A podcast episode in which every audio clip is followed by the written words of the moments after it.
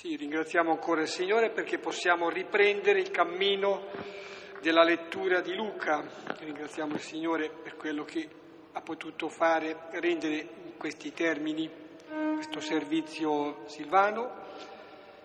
E riprendiamo il nostro cammino pregando il Salmo 95-96, chiedendo al Signore che siamo sempre disposti ad accogliere, ascoltare e accogliere la sua parola.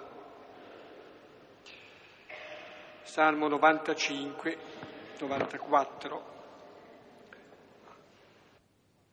Nel nome del Padre, del Figlio e dello Spirito Santo. Amen. Venite, applaudiamo al Signore acclamiamo alla roccia della nostra salvezza. Accostiamoci a Lui per rendergli grazie, a Lui acclamiamo con canti di gioia. Poiché grande Dio è il Signore, grande Re sopra tutti gli dei. Nella sua mano sono gli abissi della terra, sono sue le vette dei monti.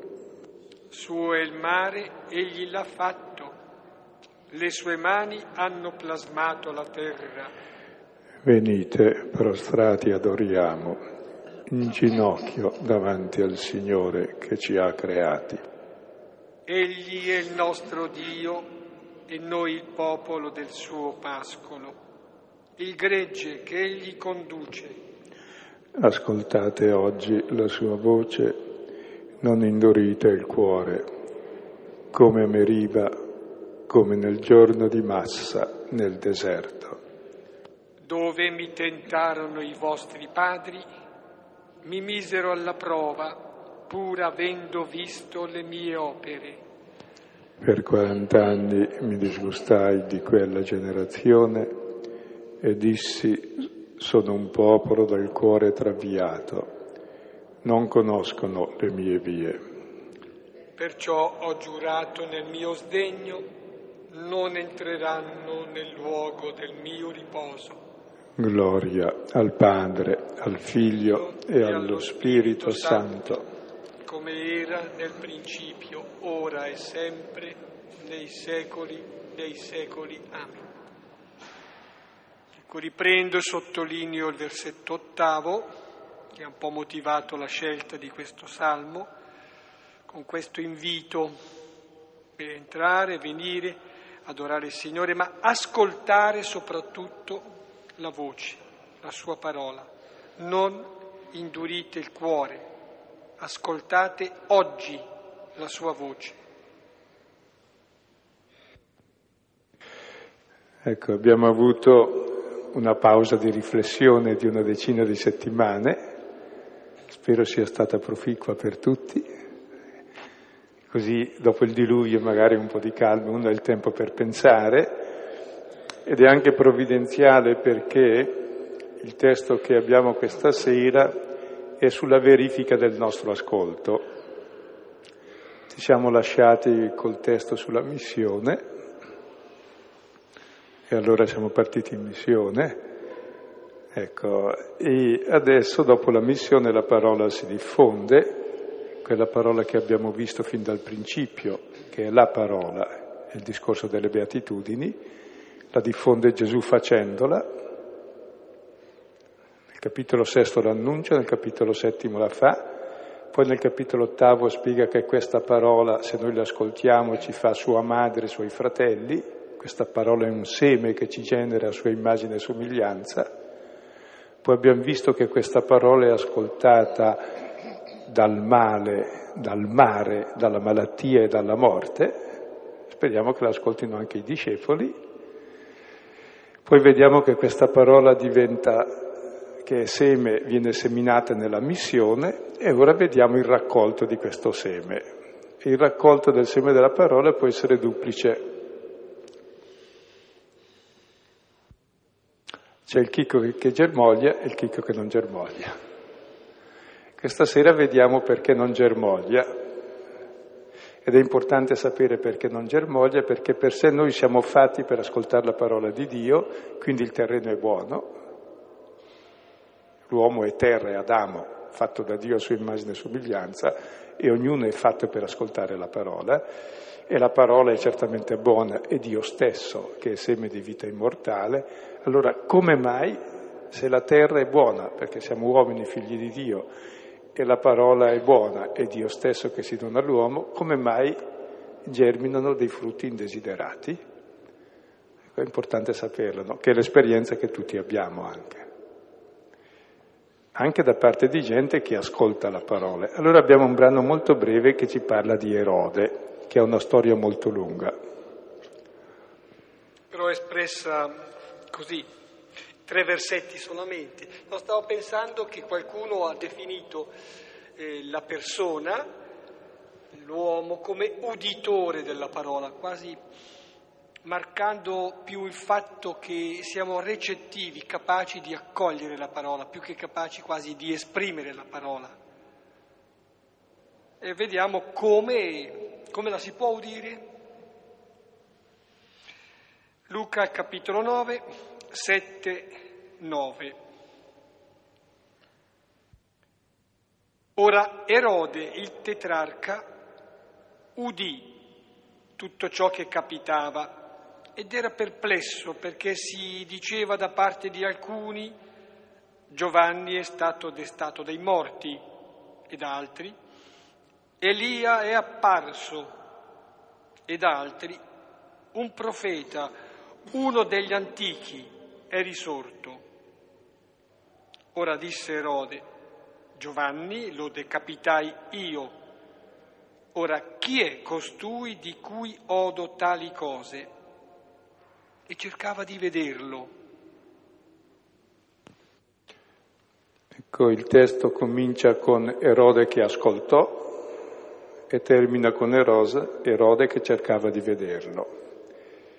Il termine ascoltare e vedere sono i termini che definiscono il discepolo. Il discepolo è quello che ascolta la parola, e tutta la prima parte del Vangelo è l'ascolto di questa parola, e poi la seconda parte del Vangelo è questa parola diventa volto, diventa vita, diventa cammino e diventa visione, è vedere il volto. Quindi è il prototipo di ogni discepolo che ascolta la parola e cerca di vedere il Signore. E come mai in mezzo c'è qualcosa eh, che disturba? Perché quando lo vedrà, lo vedrà certamente dopo, lo vedrà, gli metterà un mantello bianco da pazzo e lo deriderà e lo nientificherà, consegnandolo poi alla morte. Come mai uno che desidera conoscere e vedere arriva a questo punto? E il problema centrale è chi è costui, chi è Gesù, e la risposta a questa domanda è ciò che ci costituisce discepoli. Ecco, siamo discepoli come il Battista, anche Battista si domanda chi sei, si domanda. Siamo discepoli come Erode? Siamo discepoli come i discepoli, che anche si chiedono pure chi è costui.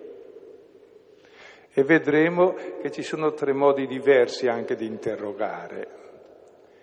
Il Battista interrogava Gesù, perché il Battista rappresenta l'Antico Testamento, lui pensava che il Messia fosse uno e gli chiede sei tu quello che deve venire oppure un altro. E Gesù gli risponde che deve cambiare la sua attesa, perché il Messia è diverso anche da come pensava. Erode invece chiede e si risponde lui. È diverso chiedere e sentire la risposta dall'altro o chiedere e rispondere tu. I discepoli capiranno quando Gesù stesso chiederà loro e dovranno rispondere. Sono vari tipi di rapporto col Signore. Sì, forse davvero è da evidenziare che, ecco, dapprima eh, cioè, c'è una successione di domande che sono appunto i discepoli che domandano, cioè il Battista che domanda chi è Gesù, poi è Gesù che chiede agli apostoli chi dite che io sia. E allora, ecco, voglio dire che in questi due casi c'è proprio un dialogo, mentre invece abortisce un dialogo in Erode, perché lui stesso si fa la domanda e lui stesso si risponde, è chiuso in se stesso, non c'è possibilità di accogliere una risposta. Adesso vediamo un po' i protagonisti del testo, poi esaminiamo un momento Erode e poi entriamo nel testo. I protagonisti sono Erode da una parte, Gesù, che è l'oggetto su cui ci si interroga, e spunta in mezzo il Battista, che non si sa cosa c'entra, invece c'entra molto. E circa Erode c'è da dire che in genere confondiamo i vari Erode, è una dinastia che si chiamano tutti Erode e vanno dal 40 a.C. fino al 100 d.C., ma tutti hanno avuto a che fare con Cristo. Il primo è Erode il Grande, quando Gesù nasce, che è quello che voleva ucciderlo a Betlemme. Il secondo è Erode Antipa, è questo qui, e vedremo poi in dettaglio cosa fa questo Erode, che è il nostro modello nel Vangelo di Luca. Poi negli atti del, degli Apostoli escono altri due Erode.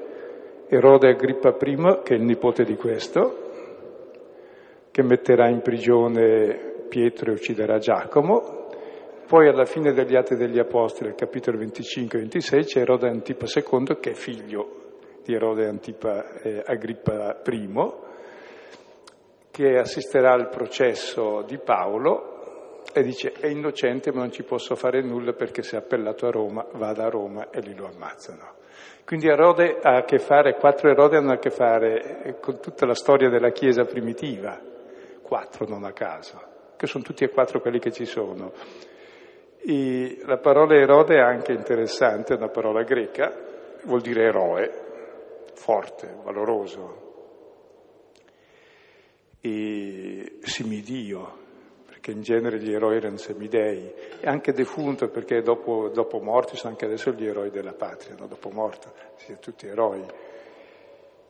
I, questi quattro erodi erano idomei, quindi non erano ebrei, però si sono sottomessi alla legge molto bene tutto, alla legge religiosa, perché volevano il regno di Giudea, erano ottenute, l'hanno tenute per 140 anni dai romani. La religione è sempre utile strumento di potere, basta fingere di essere religiosi. Comunque non fingeva neanche tanto perché la parola greco erodizein, grazie a Erode il primo, voleva dire eh, eh, essere malfattore. Sarebbe come prendere il nome di un politico e, usare quel nome per dire ecco cosa vuol dire fare il malfattore. Più o meno ecco. Erodizen era diventato il sinonimo di fare il male pubblicamente, aveva ammazzato quasi tutti i suoi parenti di qua e di là per tenere il potere, come normalmente in un modo o nell'altro si cerca di fare. Erode rappresenta esattamente la maschera del male che è sempre all'azione nella storia della Chiesa, sia nella nascita di Gesù, sia nella vita di Gesù, sia nella nascita della Chiesa che nello sviluppo della Chiesa.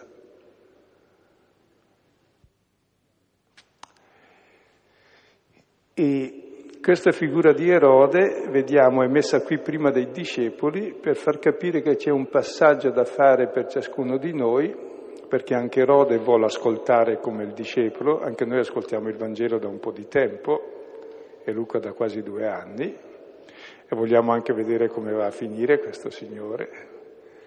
Ecco, quindi come Erode siamo anche noi dentro, cos'è che ci impedisce di conoscere veramente chi è Lui? E questo testo ce lo fa capire. Allora, vediamo. Ora Erode, il tetrarca, udì tutto ciò che capitava ed era perplesso perché si diceva da parte di alcuni Giovanni è stato destato dai morti. Ecco, questo Erode ha udito la volta scorsa abbiamo visto la missione, i discepoli dodici sono andati in giro e allora ha udito l'annuncio di Gesù anche lui perché è stato un annuncio capillare e ad ascoltare quello che diceva Gesù e dicevano i suoi discepoli e quello che faceva Gesù e facevano i suoi discepoli restava perplesso. Dice cosa sarà questo? Alcuni dicevano Giovanni è risuscitato dai morti. Viene fuori la storia di Giovanni. Perché viene fuori la storia di Giovanni? E vediamo cosa fa Giovanni nel Vangelo di Luca. Poi vediamo cosa fa Erode a Giovanni e così si capisce cosa c'entra. Giovanni è quello che fin dall'inizio, al capitolo quarto, al capitolo terzo, scusate, appare e chiama tutti a un battesimo di conversione per il perdono dei peccati. Quindi Giovanni è l'ultimo dei profeti che ci chiama alla conversione. Solo se c'è conversione può, possiamo entrare nel regno di Dio che è arrivato. Quindi tutti i profeti annunciano la conversione, cioè cambia direzione la tua vita, perché se non cambi direzione tu non entri nel, nella salvezza, che pure c'è. Perché se vai in direzione opposta è chiaro che non entri. E ancora circa il Battista che aspettava ormai imminente il regno di Dio e diceva arriva il Messia che opererà la giustizia, farà il nuovo esodo, farà nuove tutte le cose, inizierà tutto splendido, poi vede che Gesù comincia a perdonare i peccatori, non stermina i malvagi come lui pensava, anzi invece di sterminare i malvagi annuncia la misericordia, capitolo sesto, allora il Battista dice, ma sei tu quello che deve venire o dobbiamo aspettarne uno diverso? E Battista pure che era l'uomo più religioso dell'Antico Testamento, l'uomo preparato ad accogliere il Signore, anche lui davanti al Signore che viene deve capire che Dio è altro. E Gesù gli risponde ai suoi messi, andate e dite quel che vedete. Cioè Gesù risponde con le sue opere è l'ultima delle opere che i ciechi vedono e che nessuno si scandalizzi, perché lui appunto porta l'uomo a vedere la realtà in modo nuovo con lo sguardo di misericordia di Dio, che lo porterò alla croce. E ancora continua a fare l'elogio eh, del Battista Gesù che siete andati a vedere nel deserto. E dice, certamente il più grande tra i nati da donna,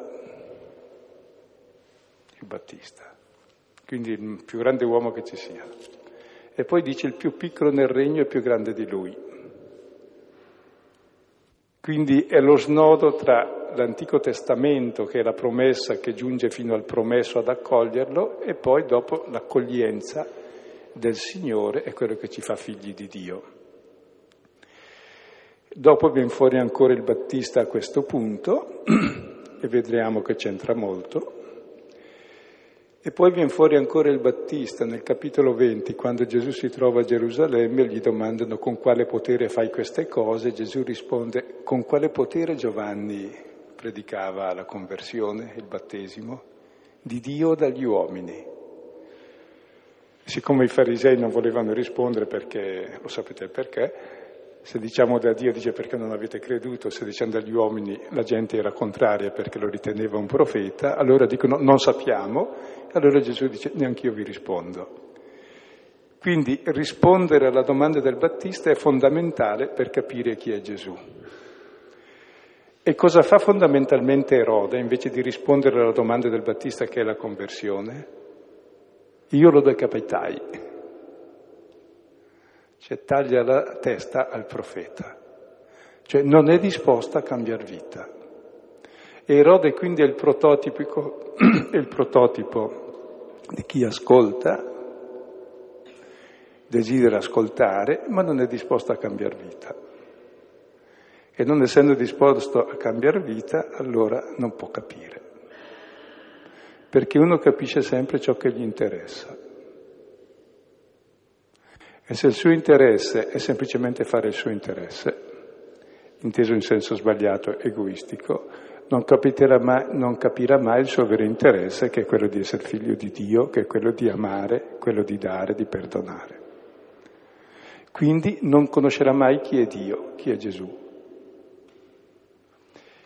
E tra l'altro vale la pena di vedere Erode, come è descritto, qui lo si intuisce, ma nel Vangelo di Marco, la decapitazione che fa del Battista è descritta molto a lungo. La fa nel giorno del suo compleanno. Festeggia, tra l'altro quando festeggiamo eh, San Giovanni Battista decollato il 24 giugno e facciamo anche il compleanno di Erode, che l'ha ucciso, che il giorno del suo compleanno l'ha ucciso. Festeggia la sua vita con la morte, e poi cosa faceva? L'aveva messo in prigione per caso di Erodiade, che non era sua moglie. Ecco, il fatto del re, che rappresenta il popolo, e il popolo ha come sposo Dio, l'adulterio del re rappresenta appunto l'adulterio del popolo che non accetta Dio e la sua sapienza. Erode invece di avere la sua moglie ne aveva un altro, come capita a tutti noi che non siamo sposati con la sapienza di Dio, ma con la follia. E Erodiade è il simbolo della follia, il contrario della sapienza, che pure è donna, la sapienza della parola. Erode vuole però conservare la parola lo stesso, nonostante che Erodiade, cioè la follia, lo domini, lui, e se guardate il passo parallelo di Marco, proteggeva il Battista da Erodiade, lo custodiva con cura e andava spesso ad ascoltarlo e lo ascoltava volentieri, lo teneva in cantina per ascoltarlo e restava perplesso, ma non si decideva a cambiare moglie, a cambiare vita. La sua vita era governata da questa follia. E qual è la follia? È la follia del suo banchetto che la moglie gli organizza il giorno del compleanno. Il banchetto vuol dire la vita, cioè lo stile di vita. È il banchetto riservato ai in greco dice i meghisti, i chiliarchi e i proti, sono i grandi, gli ufficiali, cioè i generali, e i ricchi emergenti.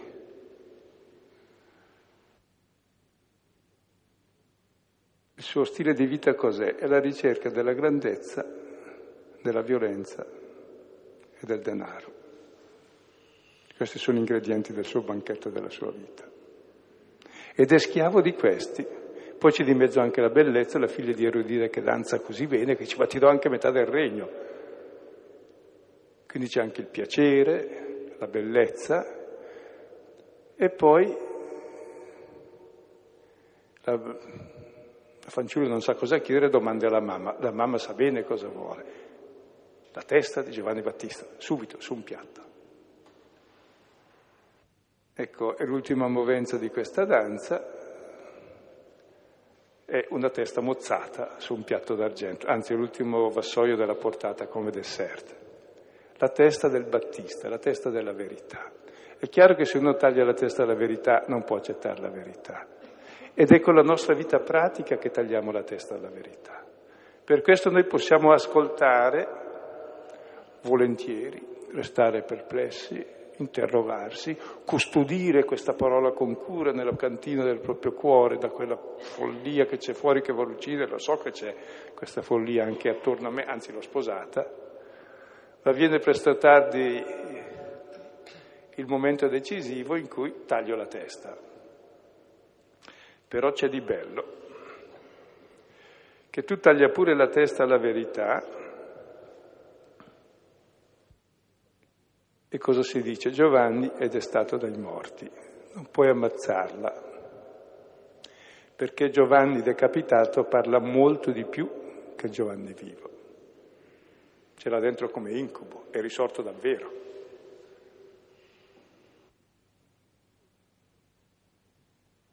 Oddio, adesso è ancora qui che mi parla.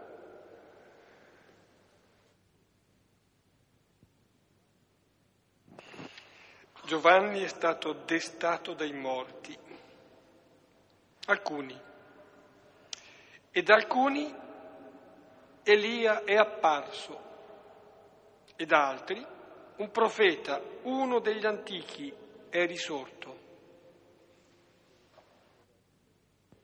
Ecco, vediamo allora, si identifica Gesù e con le figure esimie del passato, cominciando da Giovanni, ma risorto dai morti. Poi si parla di Elia, ecco, Elia che fu rapito in cielo e che secondo la tradizione Malachia 3 doveva apparire alla fine del mondo davanti al volto di Dio per portare la conversione del cuore dei padri verso i figli e dei figli verso i padri, quindi è il momento in cui si compie tutta la promessa, e altri un profeta degli antichi. Cioè Gesù come è definito? Un profeta destato dai morti, che è apparso, che è morto e risorto. Praticamente sono tutte prefigurazioni davvero di Cristo. Cioè i profeti nella loro vita, Erode lo capisce, prefigurano Cristo che sono la parola, che è la parola, che muore, risorge, è stato ucciso, è apparso e non muore mai perché è perenne, perché la parola non puoi ucciderla. Ed è bella una cosa, che anche se Erode taglia la voce, taglia la testa al profeta in modo da non sentirne la voce, non è che non la senta, perché c'è qualcosa di profondo nella coscienza dell'uomo che gli impedisce di star tranquillo. Non è che dice adesso ho zittito la coscienza, no, non puoi mai zittirla.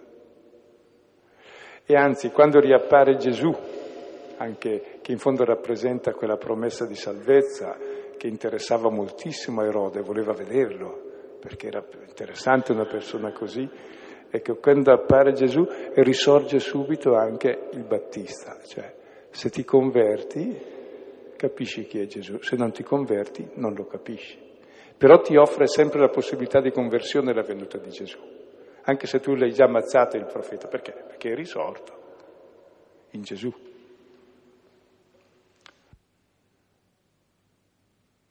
Sto pensando che mm, cos'è che c'è in Erode. Si potrebbe dire che c'è anche mm, di fatto un atteggiamento sbagliato nell'udire, nell'ascoltare. Atteggiamento, come dire, non è sintonizzato sulla lunghezza d'onda di quello che è il messaggio portato da Gesù atteggiamento sbagliato che uccide allora la parola. La parola di per sé è forte, però se non l'accogli muore. Potrebbe dire anche che la parola è luce, se non l'accogli per te si spegne. Ecco, quindi segue da un ascolto sbagliato la morte e la cecità. Nella situazione, dico, tratto evangelico che stiamo leggendo è la situazione di Erode, ma è la situazione che può essere anche in parte nostra. La non accoglienza della parola la uccide per noi. Ci troviamo ciechi di fronte a quella luce che pure è la parola.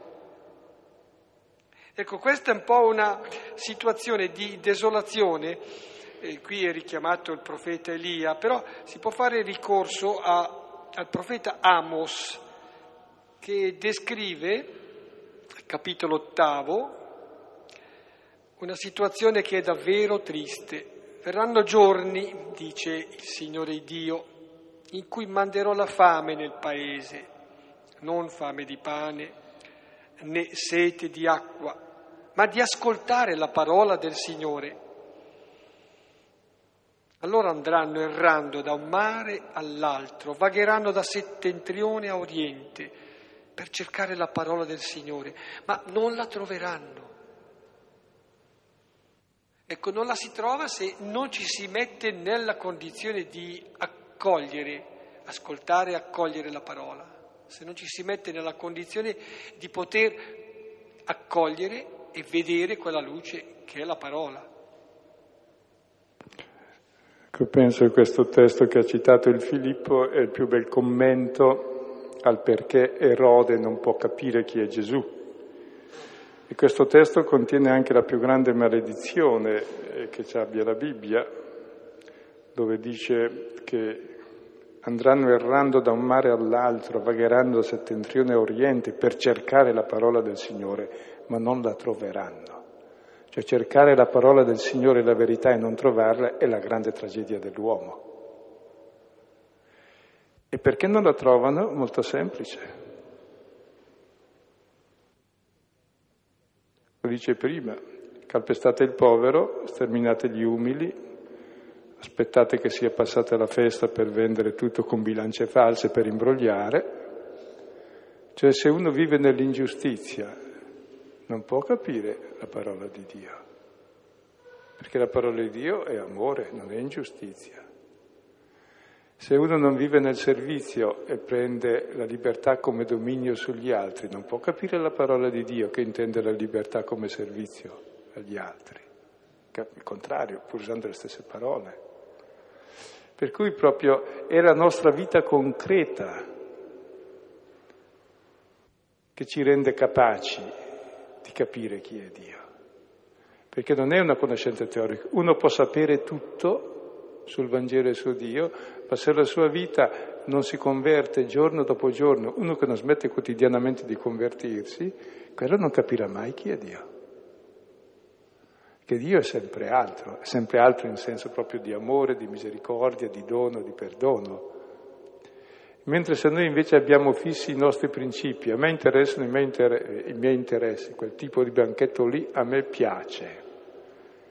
Vedremo poi il banchetto nel deserto di Gesù, che è il contrario di quello di Erode, dove non saranno i grandi, ma i piccoli, gli affamati, i poveri, che saranno saziati. Mentre l'altro banchetto, quello di Erode, non sazia nessuno e taglia solo la testa alla verità. E lui stesso perde la sua verità.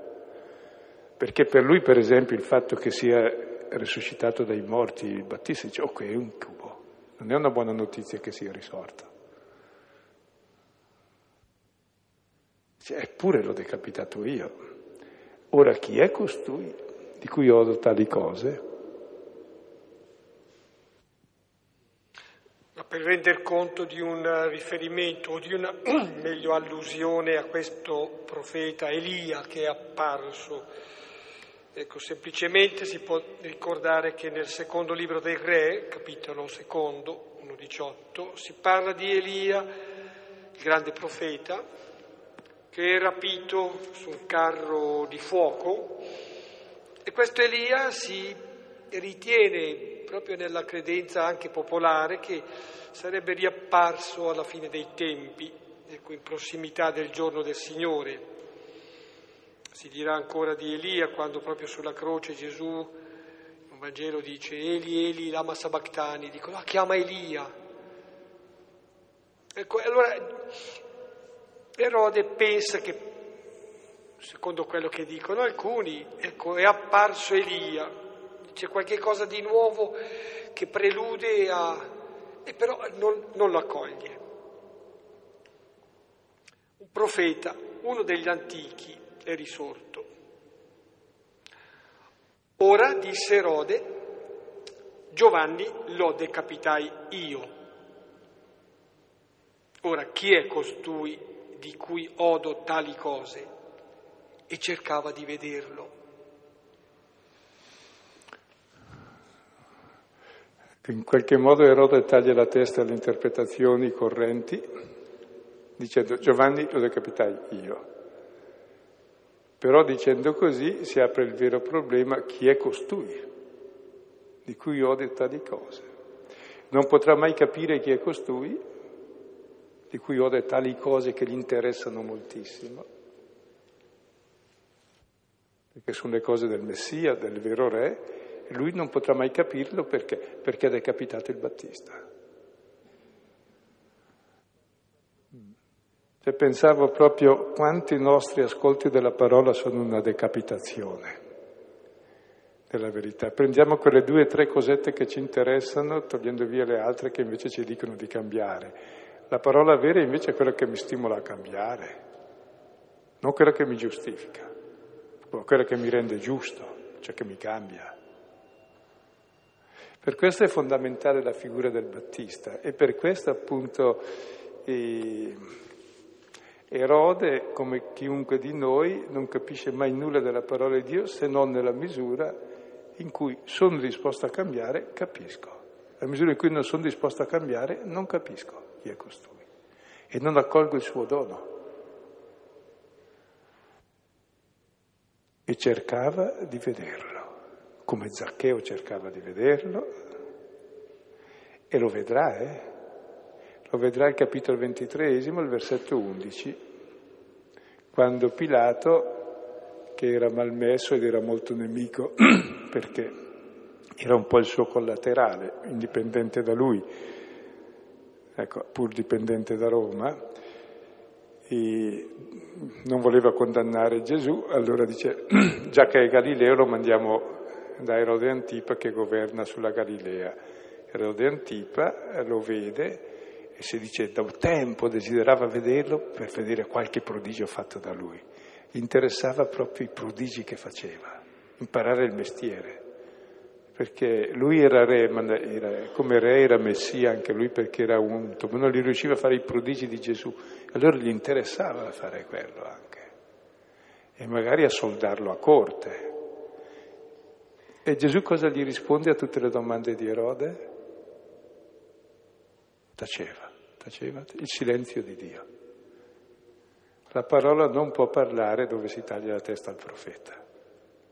E allora si dice lo nientificò in greco, si dice lo disprezzò, lo vestì di bianco, ma lo nientificò. E per sé con questa veste arriverà fin sulla croce in Luca, che è la veste dell'imperatore vittorioso, la veste della gloria. Quindi il suo vederlo sarà nientificarlo.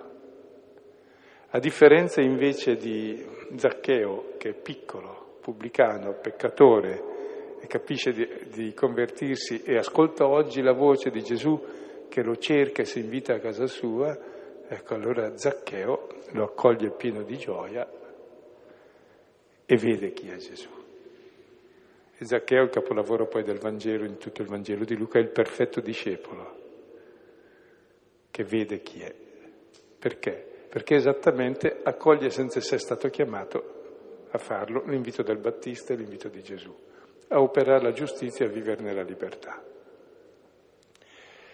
Ecco, tenete presente anche come riflessione di fondo nella lettera ai Romani, Paolo eh, dice ai Romani, ai pagani, poi rappresentano i pagani, perché non hanno conosciuto Dio, Romani 1,18 dice perché tenete la verità prigioniera dell'ingiustizia. Ecco, immaginate la verità prigioniera dell'ingiustizia, cioè prigioniere dell'interesse, è la cattura della verità che è legata. Ecco, la puoi anche uccidere la verità, risorge, però la uccidi. Però uccidi te uccidendo la verità e uccidi gli uomini. Poi risorge, chiaro, perché si capisce che non dà la vita la menzogna, però può uccidere. E allora c'è tutto quell'ascolto che porta per sé la curiosità, anche il desiderio di vedere, ma incontra il silenzio di Dio perché non c'è la volontà di cambiare e quindi porta ad uccidere e non ascoltare. Anche se lo uccidi risorge lo stesso, il problema ti si ripresenta, però rimani sempre fuori dall'ascolto. Ed è bello che prima della, della domanda dei discepoli chi è costui, che farà direttamente Gesù chi sono io per voi, ci sia questa di Erode. Perché fino a quando non scopriamo quell'Erode che è in noi e dicendo sì è così, il mio ascolto è di questo tipo, metto in questione Gesù, le sue dottrine, lo voglio capire bene, sono curioso, ma sono disposto a cambiare, a mettere in questione me, non lui allora capisco. Bene, allora così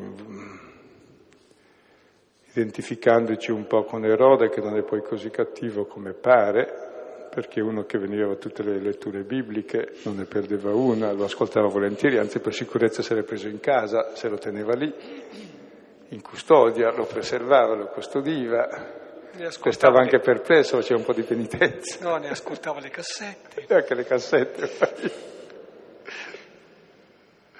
Poi anche c'erano gli MP3 probabilmente, tutto. Quindi, eh, però il problema è appunto riconoscere in noi questa Erode che vuole possedere e controllare tutto, ma non accetta di consegnarsi. Vuole interrogare su tutto, ma non accetta di rispondere e di lasciarsi interrogare e mettere in questione. Che questo poi vale in qualunque relazione, è solo quando ti lasci interrogare e mettere in questione che si entra nella comunione con l'altro e si comincia a capirsi. Ma fino a quando voglio inquisire sull'altro, eh, l'altro si chiude o lo ammazzo. in fondo è già ammazzato quando vuoi inquisire sull'altro. Quando invece sei disposto ad ascoltarlo e a cambiare, l'altro può comunicare, così anche Dio. E alcuni testi allora possiamo suggerire, senz'altro il Salmo 95, sottolineando questo punto anche proprio entrate, entrate vuol dire proprio sintonizzarsi, non indurite il vostro cuore, ascoltate oggi la sua parola, è una parola che risuona sempre, tra l'altro quel oggi sarebbe usato senz'altro da Luca, torna spesse volte, oggi. Poi la citazione del profeta Amos, capitolo ottavo, 4.12, fame e la sete della parola. Poi una citazione fatta poco fa a Romani al capitolo primo, 18, il rischio di tenere prigioniera la verità nella ingiustizia. Poi il secondo libro delle cronache, capitolo 36, versetto 15. Il Signore mandò premurosamente, incessantemente i suoi messaggeri ad ammonire perché amava il suo popolo, ma essi si beffarono dei messaggeri di Dio, disprezzarono le sue parole, schernirono i suoi profeti. Poi la lettera agli ebrei al capitolo undicesimo dove vengono enumerate un po' le peripezie di coloro che cercano di parlare a nome di Dio e però vengono rifiutati, vengono anche malmenati, uccisi. Ecco, terminiamo qui.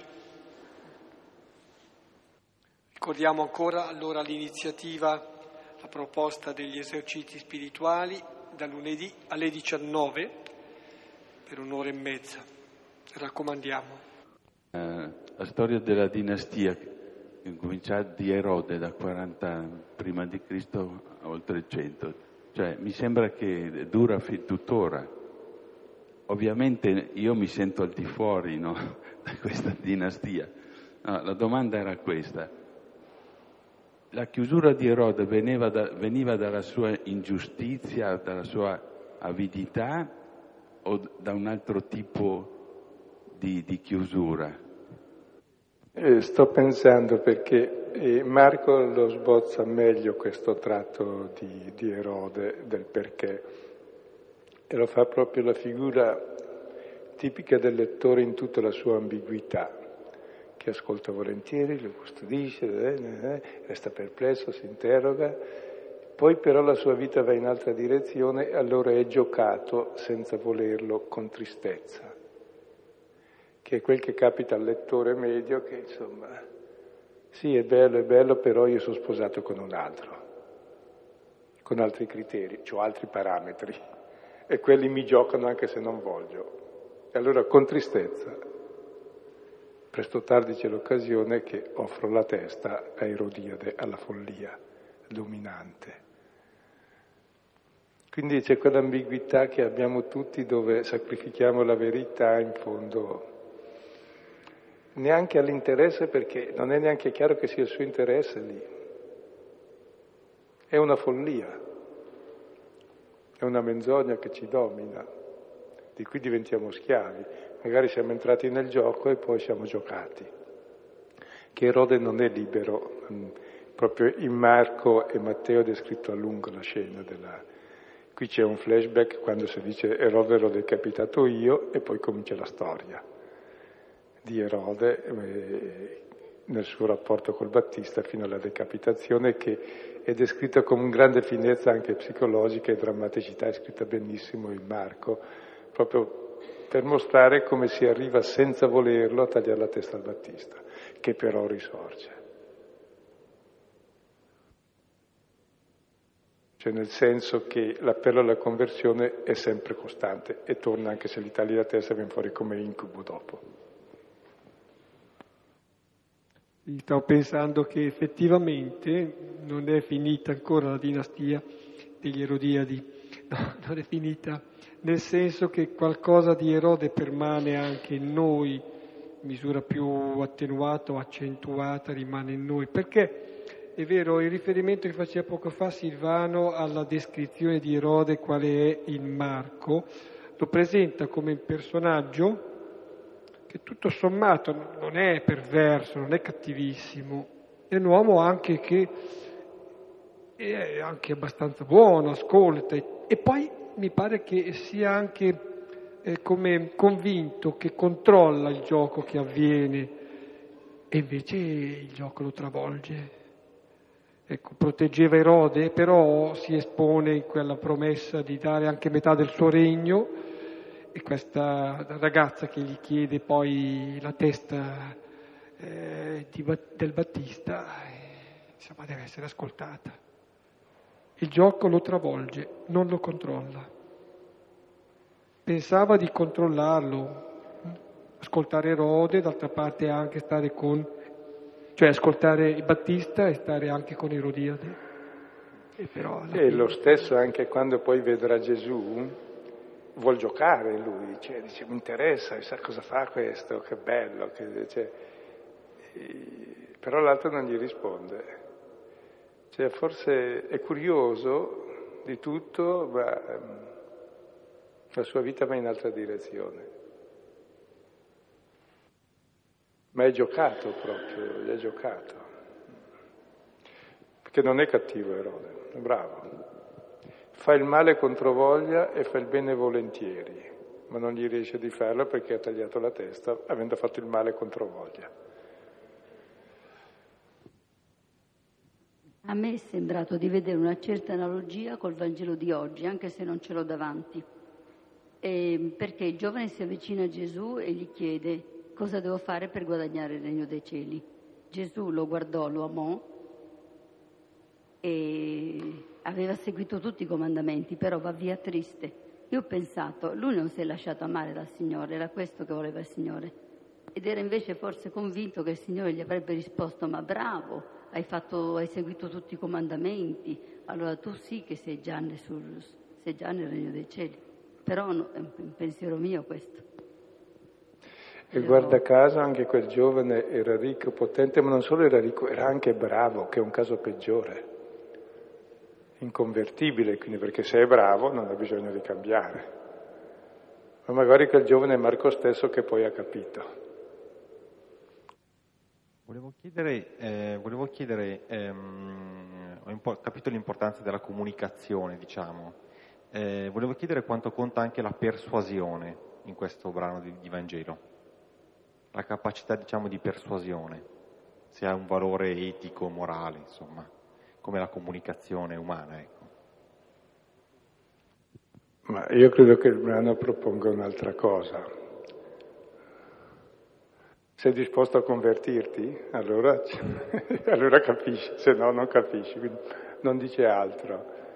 E credo che poi è efficace, come testo è fatto bene, e però il problema è di noi lettori che siamo come Erode nei confronti della parola. Quindi se decapitiamo il Battista che ci chiama a cambiare vita, evidentemente non cogliamo mai la parola, quindi mi sembra abbastanza efficace e fatto bene come testo di comunicazione di retorica. Il problema è un altro, cosa io sono disposto ad accogliere, ecco. Mm? Vedo Filippo perplesso come Erode quando ascoltava. Si dice aporia in greco, era perplesso, stava Però di qui o di là, di qui o di là, di qui o di là. Si potrebbe allargare il tema di questa recapitazione della parola con so, la diplomazia e il Vangelo, eh. la diplomazia nella Chiesa, io stavo pensando proprio a quello, come si può benissimo, e come Erode, tutti gli erodiani che erano dei paganacci, li ha convertito a farsi circoncidere, a far sul tempio, solo nel grande tempio di Erode, costruito in 40, 50, 70, 70 non è ancora finito, e dopo 70 anni, grande tempio, cioè, eh... Bene, c'è il potere ha bisogno della religione, E la religione dà potere, magari la religione cerca il potere, e sarebbe l'ideale quando l'una e l'altra vanno insieme, e capita spessissimo, sì. Sì. Anche... Per esempio nelle forme di integralismo non solo musulmano, perché ci è facile parlare di quello, anche italiano, anche della CEI se c'è, c'è, anche in me c'è, quindi devo guardare queste cose. Mm-hmm. Cioè Erode c'è in me, insomma, ecco, è che vuole uccidere Gesù fin da piccolo e riesce a ucciderlo solo alla fine, però grazie a Dio. Era il nonno che voleva ucciderlo da piccolo. E lui dà la vita per me, e il problema è questo. È un interrogativo serio perché il Vangelo è scritto per la Chiesa, mica per Erode, cioè per me, per il discepolo. E se non passo attraverso l'identificazione di Erode non arrivo alla successiva del discepolo, al quale eh, si porrà la stessa domanda. Io volevo un chiarimento su Amos, dove dice Signore Dio in cui manderò la fame nel paese, cioè la fame della parola. Cioè, allora volevo un chiarimento perché Dio vuole mandare la fame della parola nel paese. Perché è sempre Dio che dà la fame della verità e la dà sempre. E ce l'abbiamo tutti. Però la grande maledizione è non raggiungere mai la verità perché? È chiaro perché, scusa, se usi la verità per fregare il prossimo, o se non ti interessa della verità perché vuoi semplicemente rubare al povero, sfruttare il misero e fare i tuoi sporchi interessi, e cosa vai pretendere di conoscere la verità? Sta dall'altra parte, perché questa è menzogna, ingiustizia. Non so se è chiaro. Per questo il centro di tutto l'ascolto è il Battista che chiama conversione. Ma questo per ogni comprensione, io capisco se sono disposto a capire qualcosa di nuovo. Se invece capisco quel che so già, il déjà vu, vuol dire che capisco niente, allora è inutile. Ogni atto di, di intellezione e di conversione è una novità che non ci avevo in testa, se no vuol dire che ho capito niente.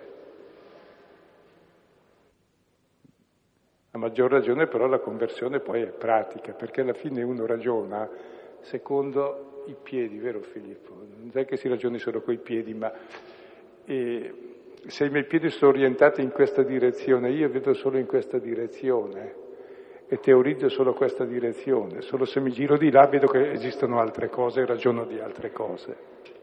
Quindi è proprio importante in che direzione vanno i miei piedi. Giovanni era definito anche voce di uno che grida.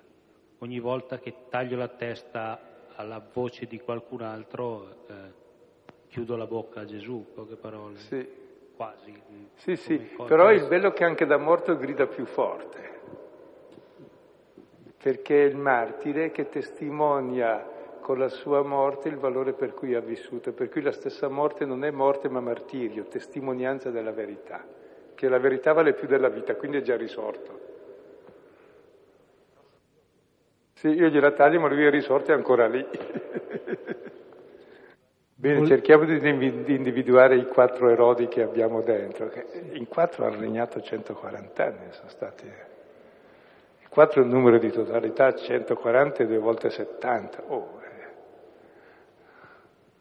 è un dominio infinito, voglio dire da prima della nascita di Gesù a dopo la morte di Gesù, uno e poi la nascita della Chiesa e la morte dei primi fino alla morte di Paolo e fino a 30 anni dopo la morte di Paolo, è l'ultimo. Quindi entra nella storia della Chiesa molto bene. Non vorrei tagliare la parola a nessuno, quindi se c'è qualcun altro, togliere o tagliare la parola. Concludiamo qui. Signore, insegnaci a pregare.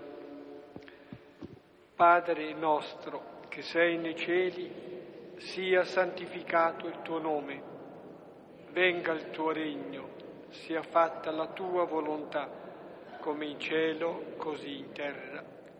Dacci oggi il nostro pane quotidiano e rimetti a noi i nostri debiti come noi li rimettiamo ai nostri debitori e non ci indurre in tentazione, ma liberaci dal male. Amen. Nel nome del Padre del Figlio e dello Spirito Santo. Buonanotte, arrivederci.